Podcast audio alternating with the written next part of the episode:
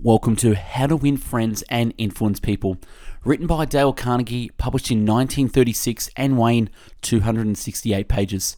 The most famous confidence boosting book ever published, with sales over 16 million copies worldwide. Dale Carnegie offers practical advice and techniques for how to get out of the mental rut and make life more rewarding. His advice has stood the test of time and will teach you how to make friends quickly and easily, increase your popularity, persuade people to follow your way of thinking, enable you to win new clients and customers, become a better speaker, boost enthusiasm among your colleagues.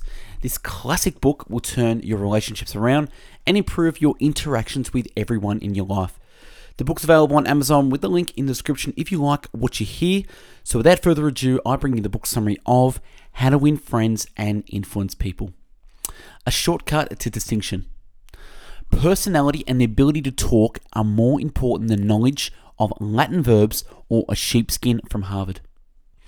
Leadership gravitates to the man who can talk. Any man can talk when he gets mad. Any man can speak acceptably in public if he has the self confidence and an idea that is boiling and stewing within him. The way to develop self confidence, he says, is to do the things you fear to do and get a record of successful experiences behind you. By constant practice, they develop a courage, confidence, and enthusiasm that carry over into their private speaking. Conquer their fears and develop courage. How this book was written and why. Dealing with people is probably the biggest problem you face, especially if you're a businessman. About 15% of one's financial stress is due to one's technical knowledge, and about 85% is due to skill in human engineering, to personality, and the ability to lead people. The human individual thus lives far within his limits. He possesses powers of various sorts which he habitually fails to use. Education is the ability to meet life's situations. For the great aim of education is not knowing, but action. Part 1, we're going to look at fundamental techniques in handling people. 99 times out of 100, no man ever criticizes himself for anything, no matter how wrong he may be. Criticism is futile because it puts a man on the defensive and usually makes him strive to justify himself. Criticism is dangerous because it wounds a man's precious pride, hurts his sense of importance, and arouses his resentment. Let's realize that criticisms are like homing pigeons. They always return home. Let's realize that the person we're going to correct and condemn will probably justify himself and condemn us in return with malice towards none, with charity for all. Judge not that ye be not judged. Next time we attempted to give criticism, ask how would Lincoln handle this problem if he had it? When dealing with people, let us remember we are not dealing with creatures of logic, we are dealing with creatures of emotion. Creatures bristling with prejudice and motivated by pride and vanity. Any fool can criticize, condemn, and complain, and most fools do but it takes character and self control to be understanding and forgiving. A great man shows his greatness by the way he treats little men. To know all is to forgive all. There is only one way under high heaven to get anybody to do anything. Did you ever stop to think of that? Yes, just one way, and that is by making the other person want to do it. Freud says that everything you do and I do springs from two motives the sex urge and the desire to be great. The deepest urge in human nature is the desire to be important. Almost every normal adult wants health and preservation of life, food, sleep, money and the things that money will buy, life in the hereafter, sexual gratification, the well being of our children, and a feeling of importance. I consider my ability to arouse enthusiasm among the men the greatest asset I possess, and the way to develop the best that is in a man is by appreciation and encouragement. There is nothing else that so kills the ambitions of a man as criticism from his superiors. I never criticize anyone. I believe in giving a man an incentive to work. The difference between appreciation and flattery, that is simple. One is sincere and the other is insincere. One comes from the heart out, the other comes from the teeth out. One is unselfish, the other selfish. One is universally admired, the other is universally condemned. Emerson said, Every man I meet is my superior in some way. In that, I learn of him. He who can do this has the whole world with him. He who cannot walks a lonely way. The only way on earth to influence the other fellow is to talk about what he wants and show him how to get it. Every act you ever performed since the day you were born is because you wanted something. Professor Harry Overstreet, in his illuminating book Influencing Human Behavior, says action springs out of what we fundamentally desire. First, arouse in the other person an eager want. He who can do this has the whole world with him. He who cannot walks a lonely way. Henry Ford.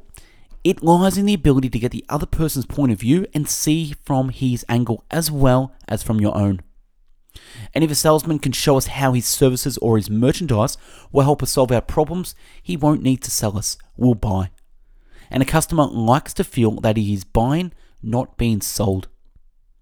Yet many men spend a lifetime in selling without seeing things from the customer's angle. So the rare individual who unselfishly tries to serve others has an enormous advantage. William Winter once remarked that the self expression is the dominant necessity of human nature. A deep driving desire to learn, a vigorous determination to increase your ability to deal with people. The rapid pace with which we forget is astonishing. Bernard Shaw once remarked If you teach a man anything, he will never learn. Shaw was right. Learning is an active process. We learn by doing. Part 2 Six ways to make people like you.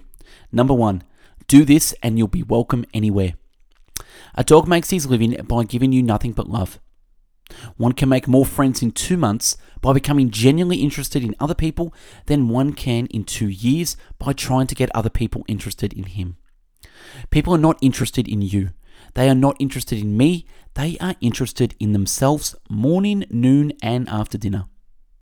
It is the individual who is not interested in his fellow men who has the greatest difficulty in life and provides the greatest injury to others. It is from such individuals that all human failures spring. The ability to put his personality across the footlights. All of us like people who admire us. So if you want people to like you, rule one become genuinely interested in other people. Rule 2 A simple way to make a good impression. Smile had been worth a million dollars. Actions speak louder than words, and a smile says, I like you. You make me happy, and I'm glad to see you. That is why a dog makes such a hit. A man really succeeds at anything unless he has fun doing it. You don't like smiling? Then what? Two things. First, force yourself to smile. If you're, if you're alone, force yourself to whistle or hum a tune or sing. Act as if you're already happy, and that will tend to make you happy. Everybody in the world is seeking happiness, and there is one sure way to find it. That is by controlling your thoughts. Happiness doesn't depend on outward conditions, it depends on inner conditions. It isn't what you have, or who you are, or where you are, or what you are doing that makes you happy or unhappy. It is what you think about. Nothing is good or bad, said Shakespeare, but thinking makes it so. Abe Lincoln once remarked that most folks are about as happy as they make up their minds to be. A man with a smile is always welcome. The value of a smile at Christmas. It costs nothing but creates much. It enriches those who receive. Without impoverishing those who give, it happens in a flash and the memory of it sometimes lasts forever. None are so rich that they can get along without it, and none are so poor but are richer for its benefits. It creates happiness in the home, fosters goodwill in the business, and is the countersign of friends. It is the rest to the weary, daylight to the discouraged, sunshine to the sad, and nature's best antidote for trouble. Yet it cannot be brought, begged, borrowed, or stolen, for it is something that is no earthly good to anybody till it is given away. And if in the last minute rush to Christmas, buying some of our salespeople should be tired to give you a smile. May we ask you to leave one of yours, for nobody needs a smile so much as who has none left to give. So if you want people to like you, rule two is to smile. Rule three if you don't do this, you are headed for trouble. Remembering names and making people feel important. Good manners, said Emerson, are made up of petty sacrifices. Number four, an easy way to become a good conversationalist. Listening is one of the highest compliments we can pay to anyone. Exclusive attention to the person who is speaking to you is very important. Nothing else is so flattering as that. Many people fail to make a favorable impression because they don't listen attentively. They have been so much concerned with what they are going to say next that they do not keep their ears open. Big men have told me that they prefer good listeners to good talkers, but the ability to listen seems rarer than almost any other good trait. So, if you aspire to be a good conversationalist, be an attentive listener. To be interesting, be interested. Ask questions that the other man will enjoy answering. Encourage him to talk about himself and his accomplishments. Remember that the man you are talking to is a hundred times more interested in himself and his wants and his problems than he is in you and your problems. Be a good listener. Encourage others to talk about themselves. And number five, how to interest people. Talk in terms of the other man's interest. And number six, how to make people like you instantly. Always make the other person feel important. The desire to feel important is the deepest urge in human nature. The deepest principle in human nature is the craving to be appreciated. Do unto others as you would have others do unto you. Almost everyone considers himself important, very important, so does every nation. Each nation feels superior to other nations. That breeds patriotism and wars. All you had to do was to talk to a woman about herself. Talk to a man about himself, and he will listen for hours. Make the other person feel important and do it sincerely. Part 3 12 ways to win people to your way of thinking. Number one, you can't win an argument. Always avoid the acute angle.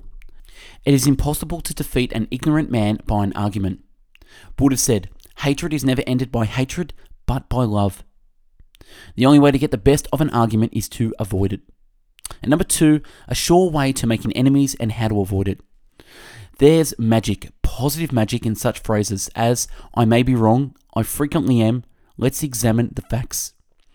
A scientist never tries to prove anything, he attempts only to find the facts.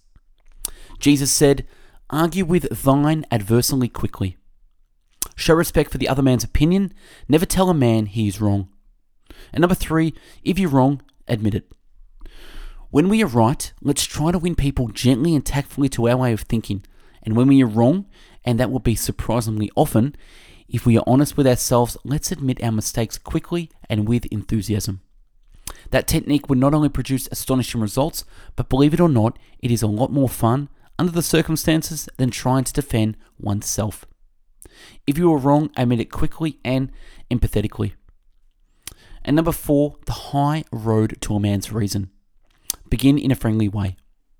And five, the secret of Socrates. In talking with people, don't begin by discussing the things on which you differ. Begin by emphasizing and keep emphasizing, if possible, that you are both striving for the same end and your only difference is the one method and not of purpose. Get the other person saying yes, yes at the outset. Keep him, if possible, from saying no. And number six, the safety valve in handling complaints. Once having said a thing, you must stick to it. The skillful speaker gets on the outset of a number of yes responses. He has thereby set the psychological process of his listeners moving in the affirmative direction. It doesn't pay to argue. That it is much more profitable and much more interesting to look at things from the other man's point of view and try to get him saying yes, yes. If you want enemies, excel your friends. But if you want friends, let your friends excel you. Let the other man do a great deal of the talking. And number seven, how to get cooperation. Don't you have much more faith in ideas that you've discovered for yourself than the ideas that are handed to you on a silver platter? Won't it be wiser to make suggestions and let the other man think out the conclusions for himself? No man likes to feel that he's been sold something or told to do a thing. We much prefer to feel that we are buying on our own accord or acting on our own ideas. So if you want to increase people to your way of thinking, is to let the other fella feel that the idea is his. And number eight, a formula that will work wonders for you. Remember that the other man may be totally wrong, but he doesn't think so. Don't condemn him. Try honestly to put yourself in his place. That success in dealing with people depends on the sympathetic grasp of the other man's viewpoint. I should rather walk the sidewalk in front of a man's office for two hours before an interview than step into his office without a perfectly clear idea of what I'm going to say and what he, from my knowledge of his interest and motives, is likely to answer. Try honestly to see things from the other person's point of view. And number nine, what everybody wants. I don't blame you one iota for feeling as you do. If I were you, you should undoubtedly feel just as you do. Three fourths of the people you will meet are hungrily and thirstily for sympathy. Give it to them and they will love you. Be sympathetic with the other person's ideas and desires. And number 10, an appeal that everybody likes. Appeal to the nobler motives. And 11, the movies do it. Radio does it. Why don't you? Dramatize your ideas. And number 12, when nothing else works, try this. Throw down a challenge. Nine ways to change people without giving offense or arousing resentment. Rule 1 Begin with praise and honest appreciation. And then call attention to the people's mistakes indirectly. Number 3 Talk to your own mistakes before criticizing the other person. Ask questions instead of giving direct orders. Let the other man save his face. Praise the slightest improvement and praise every improvement. Be hearty in your approbation and lavish in your praise. Give a man a fine reputation to live up to, and use encouragement.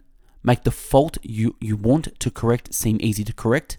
Make the thing you want the other person to do seem easy to do. And rule nine, make the other person feel happy about doing the thing you suggest. And now, seven rules for making your home life happier. Number one, don't nag. Two, don't try to make your partner over. Rule number three, don't criticize. Four, give honest appreciation. And rule five, pay little attentions. Six, be courteous. And rule seven, read a good book on the sexual side of marriage. And that's a wrap on this amazing classic book, How to Win Friends and Influence People by Dale Carnegie. Look back on our channel for previous video book summaries and subscribe to our channel for future books. Don't forget to follow us on Instagram, hashtag bestbookbits. If you like the video and want to buy the book, click the link in the video description to purchase from Amazon. Thanks for watching, and I hope you learned a thing or two. Have a great day.